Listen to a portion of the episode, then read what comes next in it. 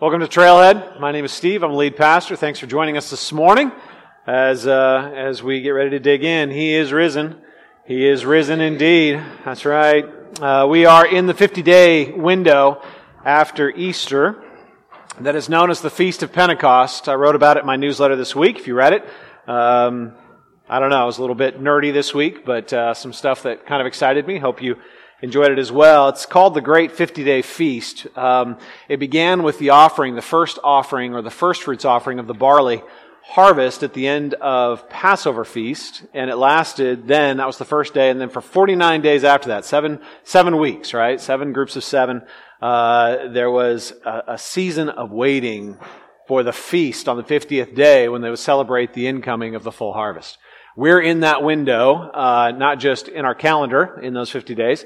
We're in that window in God's redemptive plan. We are standing between the first fruits resurrection of Christ and the full incoming harvest of the resurrection of all the redeemed, when God's people will be redeemed, restored, and uh, and ultimately brought into His kingdom as the first fruits of the new humanity to be co-heirs with Christ. Uh, it is an incredible time to be alive. All right, we're heading back to Romans 8.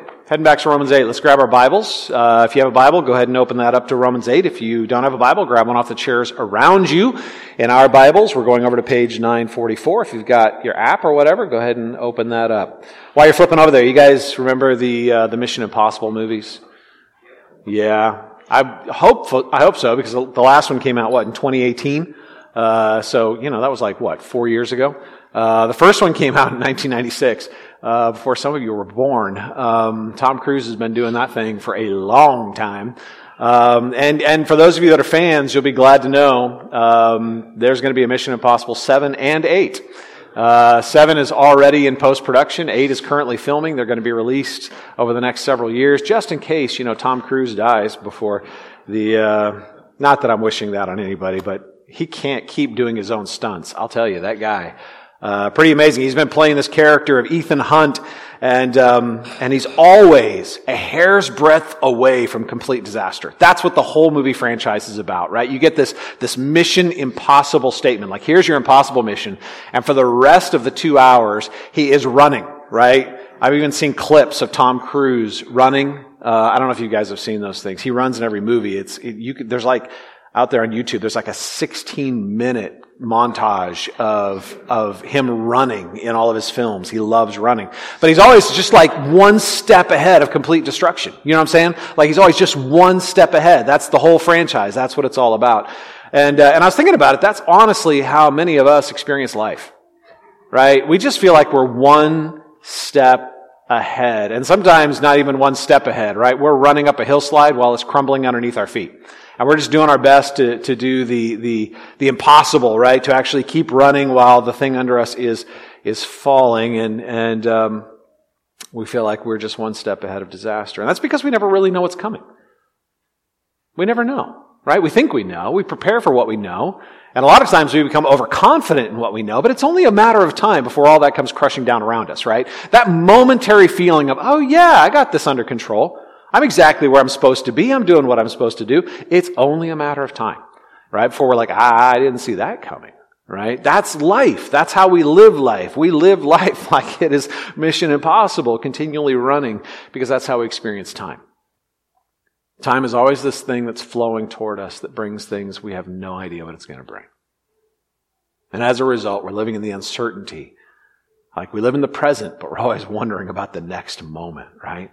Listen, that's how we experience time. Because of that, we assume that is the universal nature of time.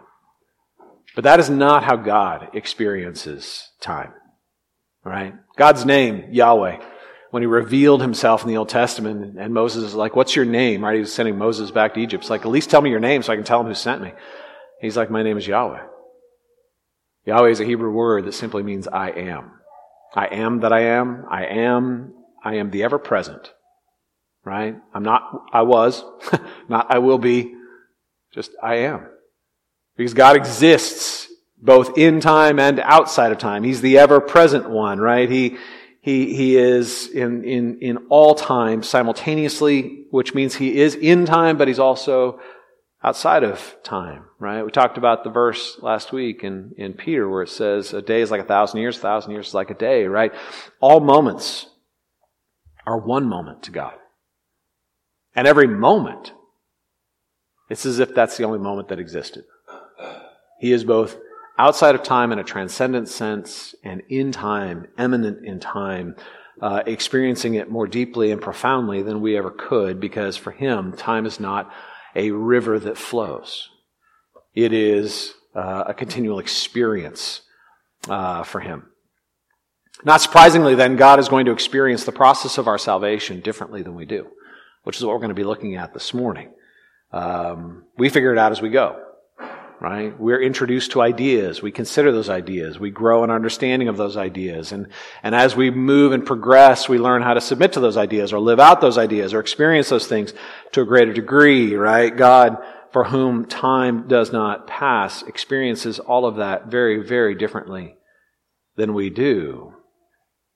And not only is he timeless, he's sovereign. He is all knowing and all powerful. So he not only sits outside of time, he is in control of all time. Nothing takes him by surprise. Nothing takes him off guard. Y'all, this is really good news. This is really good news for us. It can be intellectually challenging for us. It can be um, philosophically disturbing when we get into the weeds of, of the implications of all of this. But in the big picture, this is incredibly good news because it means even though we make choices, and we do make choices, even though we exercise our will, and we do exercise our will, you can never exercise a choice. You can never uh, express your will in such a way that you derail the will of God. You can never take a step that takes you outside of the circle of God's intent to bless you. So that's where we're going this morning. We're going to be taking a look at Romans 8, 28 through 30. Let's read our verses together, and then we're going to dig into this a little bit. Starting in verse 28, and we know that for those who love God, all things work together for good. For those who are called according to his purpose. For those whom he foreknew, he also predestined to be conformed to the image of his son, in order that he might be the firstborn among many brothers. And those whom he predestined, he also called. And those whom he called, he also justified. And those whom he justified, he also glorified. The word of the Lord. Thanks be to God. All right. Um, three verses. Five words. Foreknown, predestined, called, justified, glorified. Um, this, this, these, this tiny little passage, this tiny little passage, is like Paul takes a rock and he, and he skips it over an infinitely deep sea. And each time it touches down, it just gives us one more word, one more glimpse, one more um, uh, uh, look at something that is infinitely complex because it is rooted in the infinitely uh, complex nature of God and, and what it means to be God. It's a bottomless ocean, right? So these five words only give us a glimpse into God's experience of our justification, of our salvation, our glorification. Um, and there are two points I want to make before we dig in. Uh, first of all, I'm just going to, these five words get way more attention than they deserve. I'm just going to go there. theologically minded people spend way too much time obsessing on these five words. Right? I'm just, it's not that they're not important. They are. They're ridiculously important. Um, and I'm not in any way diminishing their importance, right? Um, but Paul has written eight chapters up to this point explaining our experience of salvation, describing God's plan for our justification and persuading us to respond to it. And then in two verses, he gives us five words. And there are some people that will spend 99% of their time focused on these five words instead of trying to understand the hundreds and hundreds of other words. They become obsessed with, with a point of theological intrigue and debate instead of becoming obsessed with the God that is revealed in these words. Um, these five words are insightful and necessary.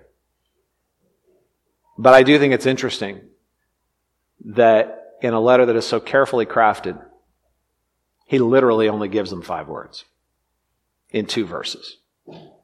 That tells us uh, something about where we should be investing all of our energy into responding to God, believing God, and growing in grace instead of becoming obsessed with theological uh, debates. These five words are important, but they're not the main point. They're not even close. The point, in fact, the five, the point the, the five words are even given, uh, is to tell us, uh, to convince us that, that God is in fact working all things together for good. That He has a plan based on the resurrection of Christ to raise a whole harvest. Right? That, that Jesus was the firstborn of the new creation, the firstborn of the new humanity. And that we will be raised. We will be conformed to His image. We will be created not just in the image of God, but recreated in the image of Jesus. Right? How do we know this is going to happen? Because we have a God who not only can make it happen, but is determined that it will happen. That's the point. How do we know it's going to happen? Because God has decreed that it will happen. And what God decrees comes to pass. Secondly, while we look in these verses at salvation through the experience of our sovereign God, right? We've been looking at salvation through our experience for the last eight chapters. In these, in these couple of verses, we're given a glimpse of what our salvation looks like from God's perspective, what His experience is in it. Um, I, I want to I want to make sure that we understand that just because we're seeing that God's experience in our salvation is different from ours, it does not negate ours. That in fact, in Scripture, there's we can expect and we discover that when we're describing something as complex as God's experience and our experience, there are going to be mysteries that are so complex that they simply cannot be resolved logically. And there is a mystery here. Now here's the problem. We hate mysteries. We hate things that seem to be paradoxes, that, that seem to be apparent opposites that don't seem to resolve together, right? They create tensions.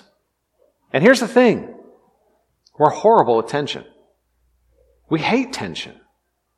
Right? And, and so what do we do? We gravitate toward taking things that exist in tension, and, and we take tensions to be managed, and we try to turn them into problems to be solved. And when we turn them into problems to be solved, what we do is, is we try to diffuse the tension. We try to get rid of the apparent paradox, the difficulty that we have. What's the mystery at the heart of this? What is the mystery or the tension that these verses reveal? It's the mystery of will. How can we have a will when God has a sovereign will? How can we have genuine ability to make choices when we have a God who by his very nature must decree all that is and will be? Because God doesn't discover the future like we discover the future. He does not uh, respond to what is like we respond to what is. He is the ever present I am who exists both in and outside of time. He is, he is all powerful and all knowing. There is nothing to which he could respond because he is already on the other side of the event before it occurs. How can we, who are creatures of time, have a will when there is a God whose will supersedes all other wills. That's the mystery. That's the tension. Right? And here's the thing Scripture is continually appealing to me to exercise my will. Right? The first eight chapters of the book of Romans were this appeal to us to respond to the love of God, to believe the incredible promises of God given to us in Christ. To recognize that God has intervened in our time in a way that it appeals to us to respond to that. How can I, as a creature of will, have free will? If God has, before I was even born, decreed all things. And as we see life unfolding, it simply fulfills his decree. I like Ephesians 1:11 specifically. You don't have to flip over there, but it just says God works all things according to his good pleasure. Like all things. I love how universal that is. Like how many things does God not work together for his good pleasure? Like no things. You know what I'm saying? Like all is like pretty much everything, right? When I got up this morning, did I choose to put on a green shirt?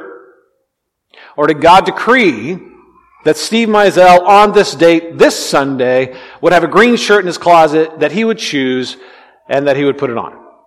you're like, Steve, come on, man. That's like, you think God's that obsessed with details? I'm telling you, God can't help but be obsessed with details because He is God. There are no details to God. There's nothing that is so minute that it does not play a major role in His understanding and experience of reality. He works all things together. He works all things according to his good pleasure. Did I wear a green shirt because I wanted to or because God wanted me to and decreed it? Do I even have any choice in the matter? That's the tension, y'all. I chose to wear this green shirt this morning. I am responsible for that choice because I made that choice and I am accountable for that choice and any consequences that come as a result of that choice come on me, right? And yet, I cannot, through the exercise of my free will, take one step outside of the sovereign decree of God. I cannot take God by surprise, nor can I take any step that God did not know in advance, nor did He decree that step would be taken. So, do I have free will, or is God sovereign? Yes. Yes. That's the tension. That's the mystery at the heart of this whole thing. And, and listen, we get into trouble when we, ref, we refuse to allow paradoxes to be paradoxes, when we ref, refuse to allow mysteries to be mysteries. This is the theological concept of concurrence, which is a completely nonsensical statement that helps us make sense of this tension. This is the statement of concurrence. God works out his sovereign plan through the agency of our free will. God works out his sovereign plan through the agency of our free will. If you think about that long enough, you're going to be like, Steve, that makes no sense. It actually makes perfect sense as long as you're willing to accept that it's paradoxical. And it is, in its tension, a clear statement of, of what we're finding in our passage. So, let's look at our verses. All right, there, I've set the table. That's fun. uh, our verses. Our verses are often called the golden chain of God's providence because there are five links in this chain. Each one of them is critical to the next. They begin in eternity past, they move to eternity future as far as our experience goes, but they're all stated in a single time from God's experience. Every single one of these verbs is stated in the aorist tense, which is a Greek past tense verb that means that it's something that occurred in the past that has ongoing present effects. So whether we're talking about for us something that's in the past or in the future, to God it's all in the past. Because the decree of God is something that was settled in God and was never even decided by God. Because God never changes. God's will never evolves. The decree of God has been settled in the will of God from eternity past. And because of that, even though we experience this in a, an evolving experience of time, God himself never does. What are the five links of the golden chain? Whom he foreknew, he predestined. Whom he predestined, he called. Whom he called, he justified. Whom he justified, he glorified. The chain begins in eternity past with the foreknowledge of God. It ends in eternity future with us being fully glorified. Um, part of the, the harvest of the new humanity raised with Christ, conformed to the image of Jesus. Each link in the chain is stated with absolute certainty. Right? Stated in the past tense with an authority of a, of a settled decree, a settled decision on the part of a sovereign God, something that is done in the past with ongoing effects, even though the final link is still future to us. Each step is as certain as the one that came before it. And each one holds us with an absolute, unshakable security. Because we rest not in our ability to take hold of God, but in God's decree to take hold of us. So let's take a look at each one of these in turn. So it begins, um, begins in verse 28 with the qualification. We know that all things, that we know that for those who love God, all things work together for good. For those who are called according to his purpose, right? And then Paul takes a step back and explains what he means by called according to his purpose, right? For those whom he foreknew, he also be predestined to be conformed to the image of his son. The purpose, of course, is for us to be conformed to the image of his son. Right? That's the central thought and the central point of this entire passage. That's, that's the main thing, right? Um, but the step back that he takes is, is foreknowledge, right? For whom he foreknew, he predestined to be conformed to the image of his son. Foreknew, um, this is probably the most controversial of the five words, uh, mainly because I believe there's some bad teaching uh, floating around about what what this word means, right? One of the most common misunderstandings that I have heard over the years is I've heard people trying to explain this verse or or make sense of it is something that I call the corridors of time theory. And the idea behind that is is that God in at some point in the eternal past looked down the corridors of time and could see who was going to choose him and so he preemptively chose them. He looked down the corridors of time and he, and he saw who would believe in him. And because he saw they would believe in him, he chose them to believe. Which of course puts God in a position of responding, not initiating. Puts God in a position where, where he is um, putting in many ways the authority of sovereignty in our ability to choose Him instead of His decree to choose us. The problem is it doesn't fit. It's not what the verse says. I mean, take a look again at, at verse 29. For those whom he foreknew. What did he foreknow? Something about us or us? The verse says pretty clearly that he foreknew us, not something about us. Right? He didn't foreknow that we were going to believe in him and therefore he chose us. He foreknew us. This word is used six times in the New Testament. Four of those times it's used to mean that he knew someone instead of something about that someone.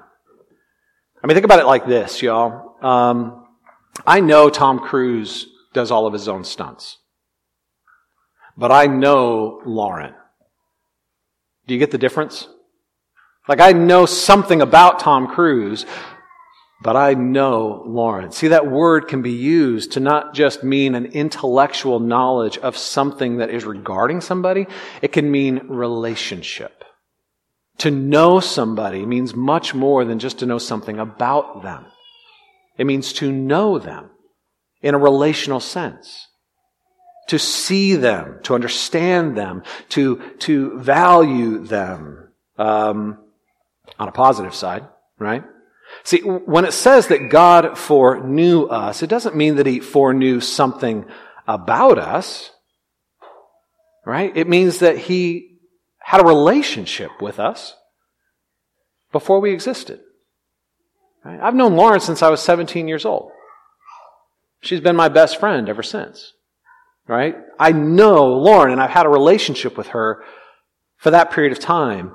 God foreknew us. And what that means is that in eternity past, God knew you and had a relationship with you. Like, like, he didn't just one day have a creative idea. Hmm, Steve Meisel.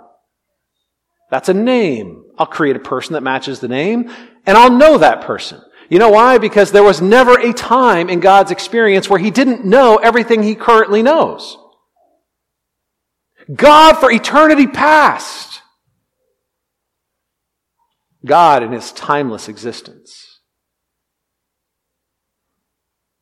knew you. There has never been a time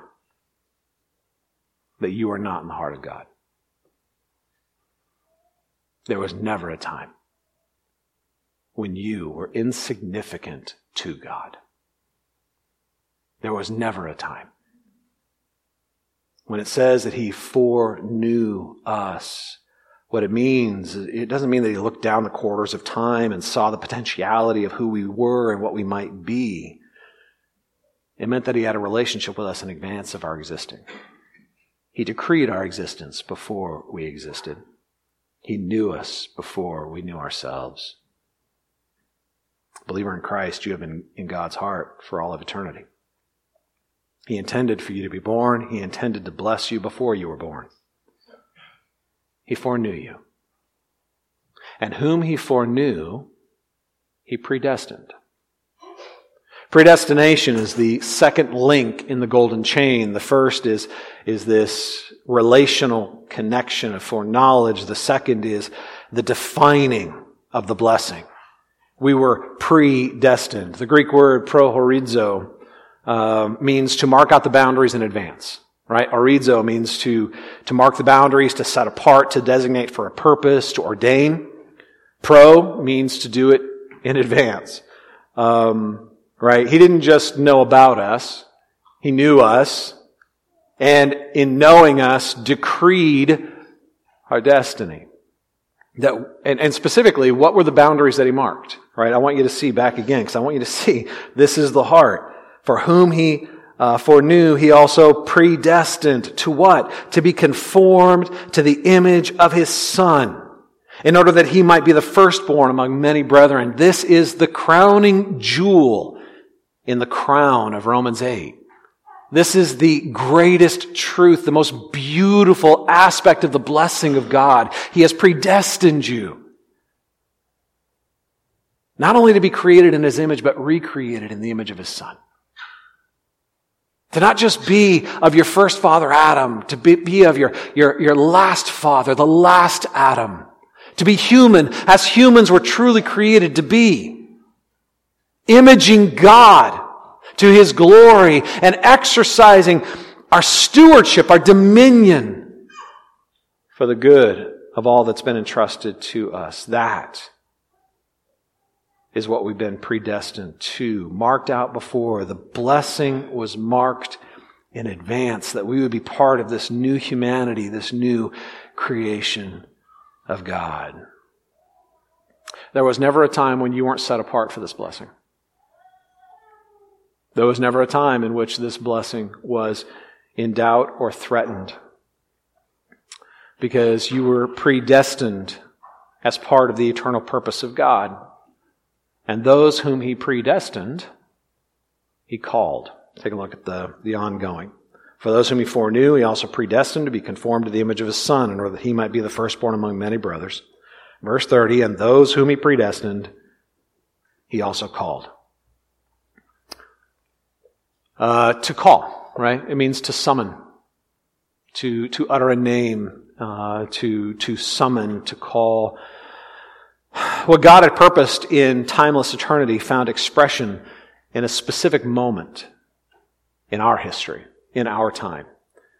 What was part of the timeless existence of the decree of God became an experience in our existence when we actually heard God speak our name and call us to Himself. There is a general call that goes out to all humanity. Scripture says that, that God desires everyone everywhere to repent.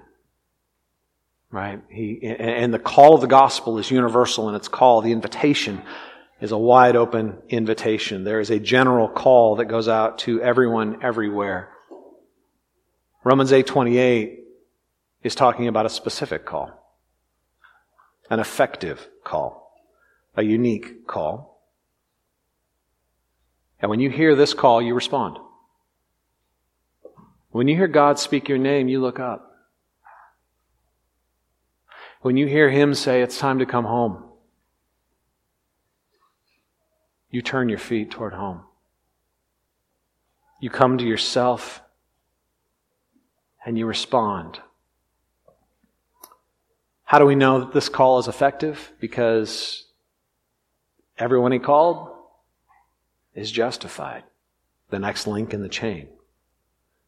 So what does that mean in practical reality? Like what I, th- I thought, right? I thought, I thought when I believed in God, that was my response to God. That's how I took hold of the promise of God and received the grace of God, right?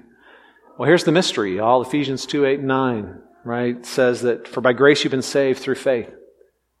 And even that's not of yourselves. It's a gift of God, not by works, lest any man should boast. Even your faith isn't yours. Yes, you receive the grace of God through faith, but even your faith is a gift of God.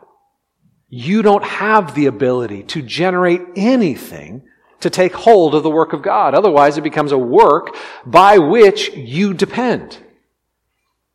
Even your faith is a response. And even your faith is a gift. And when God calls, we respond.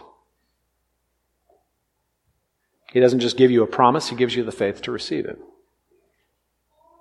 And as a result, those whom He calls, He justifies, right? Take a look at the next link in the chain, right? Those whom He called, He also justified. Now, there's a whole world of meaning in that word. Um, we have spent, I don't even know how many Sundays talking about God's work of justification on our behalf, how Jesus was our substitute in judgment, how, how God, um, you know, worked propitiation through Jesus who became the redemption, right? He, he paid the price. He died the death we deserve to die so we could receive the blessing we could never earn, right? That, that, that because of that, when we believe in Jesus, we're declared right by a sovereign God, right? The gavel comes down and there's a, a decree, a declaration. This one is justified. This one stands approved. This one is accepted, right? And, and we saw the ridiculous reality that God justifies the ungodly, right? Romans 4. That, that he doesn't do it based on our works or our merit. He does it purely based on those who receive the gift of grace through faith. Those whom he called, he justified. There's a whole world of meaning in this one word, but Paul doesn't pause to define it. He already's done that. He spent chapters defining it. At this point, he isn't looking at the process of justification. He's looking at the decree of justification. Those that he called, he justified.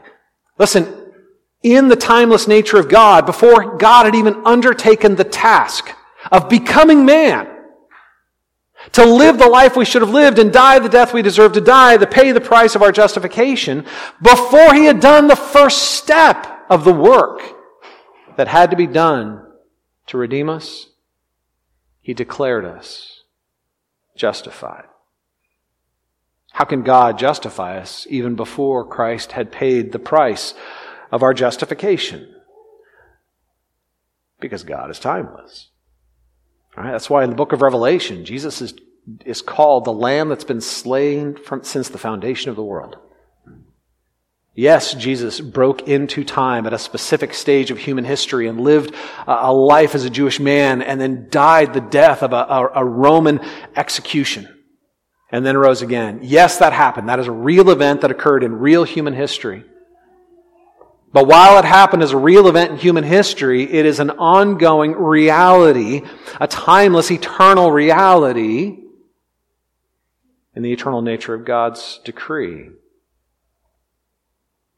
In our experience, we have to hear the gospel to respond in faith. In God's experience, this is one more stage in the outworking of a plan that is already known, decreed, and secured. Those whom He called, he justified. And those whom he justified, he glorified. This is the final link in the chain. And honestly, I think the main point that Paul's making it. This is the goal, right? Why, why is Paul even laying out this sequential, uh, you know, these rocks skipping across these tremendous depths? Why is he?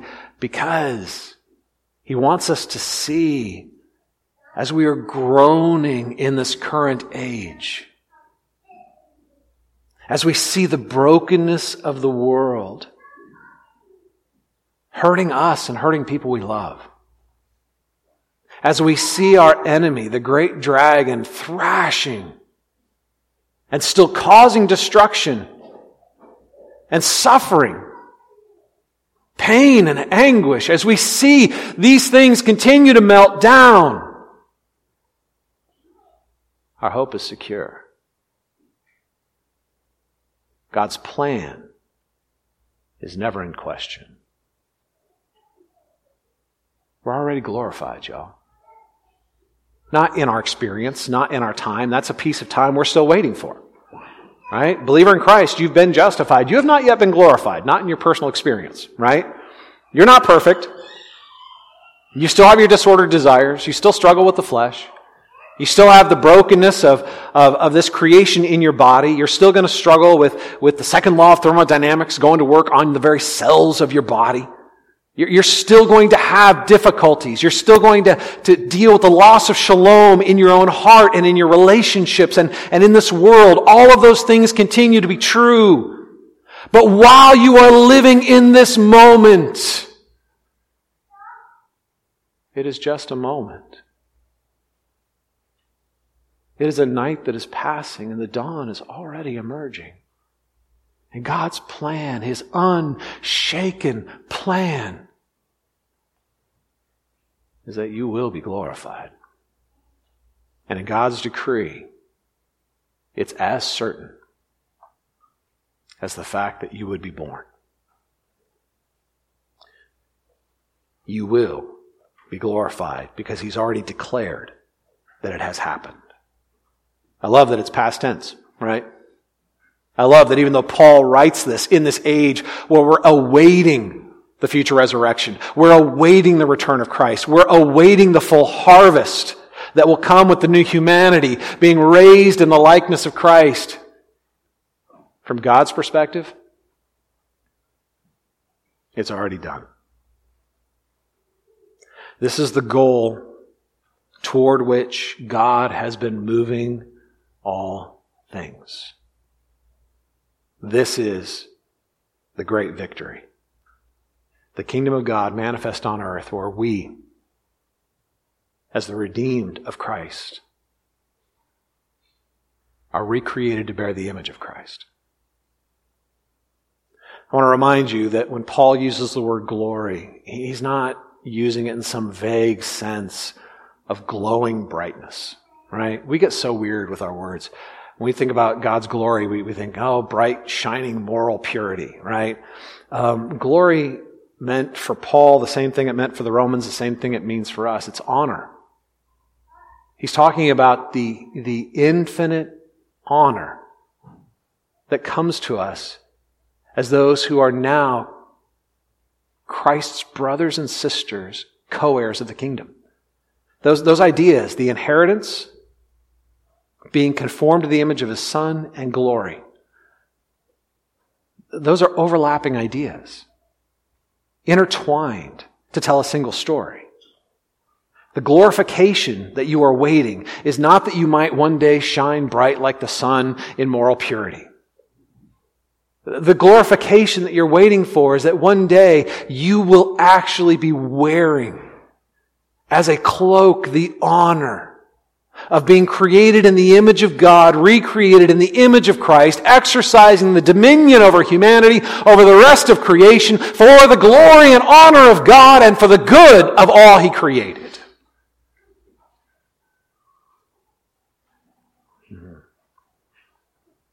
Yeah, we're still waiting.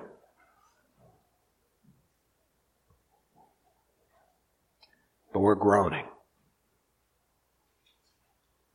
And the more we see the beauty of what's being said here, the more we, we get past the, the theological distractions and debates, the, the, the, the less we allow ourselves to become caught up in intellectual pride and, and theological, man, I just, it's crazy what we do with these truths. I'm just going to go there.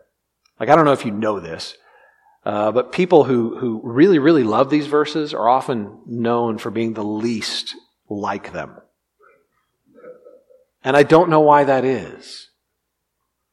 People who love the doctrines of grace are sometimes the people less, the least conformed to the experience of grace. The most combative and arrogant. I mean, that's just a testimony, once again, to the depravity of the human heart and the beauty of the grace of God. Because even though many of us have been there, there's grace even for us. You know what I'm saying? At the end of the day, we will be glorified. Whether we were arrogant little amateur theologians or broken, hopeless, confused, and had no idea what predestination even was. Because God, God's decree is not dependent on us. We're dependent on it. And His decree is to bless us. His decree is to glorify us and to set us free into the joy, the freedom, the honor, the dignity, the purpose of the new creation.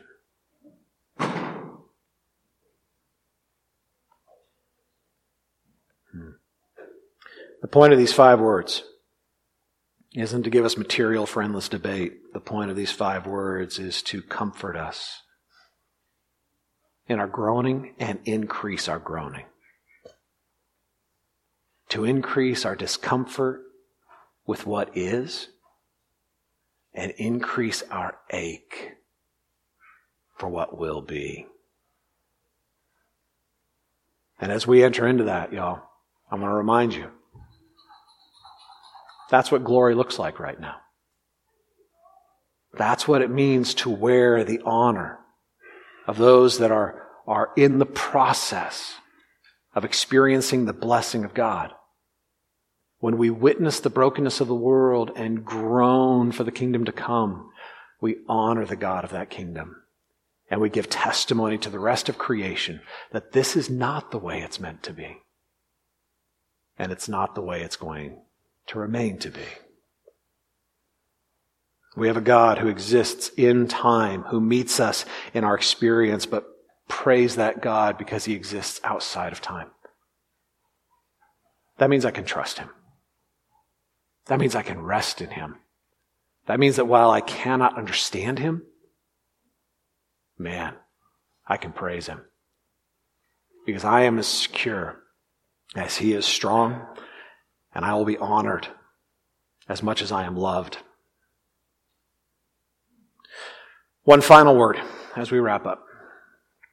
For those of you who are wrestling with the whole call of Christianity, maybe you're peeking over the fence into Christianity and, and wondering if this is, you know, what is all this stuff and why would I believe it?